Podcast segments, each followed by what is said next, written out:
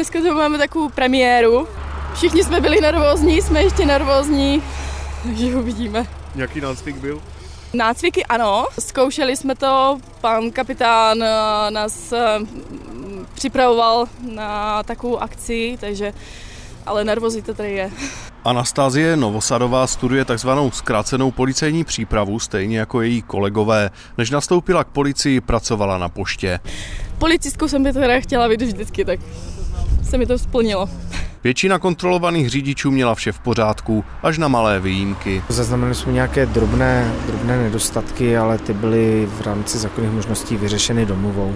Říká policejní preventista Tomáš Zbranek. Jednalo se o nějaký propadlý řidičský průkaz, jo, jinak řidiči měli všechno v pořádku. Asi nejhůře na tom byl řidič dřevařského kamionu. Učitelnost. Jo, teď jsem kolik? 10 a už to skoro nepřečtu. Takže předtím, než vyjdete na pozemní komunikaci, máte si to čistit. Určitě nechcete být bez řidičáku. Tak samé ty světla, jo? 80, dobrý, jo. Doklady měl v pořádku, ale takhle přece jenom jsou to těžaři z lesa.